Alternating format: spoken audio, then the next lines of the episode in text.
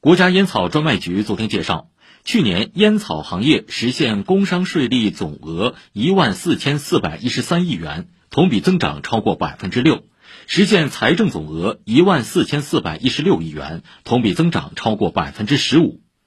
国家烟草专卖局表示税利总额和财政总额都创历史新高完成了中央关于特定专营机构上缴近年结存利润的任务。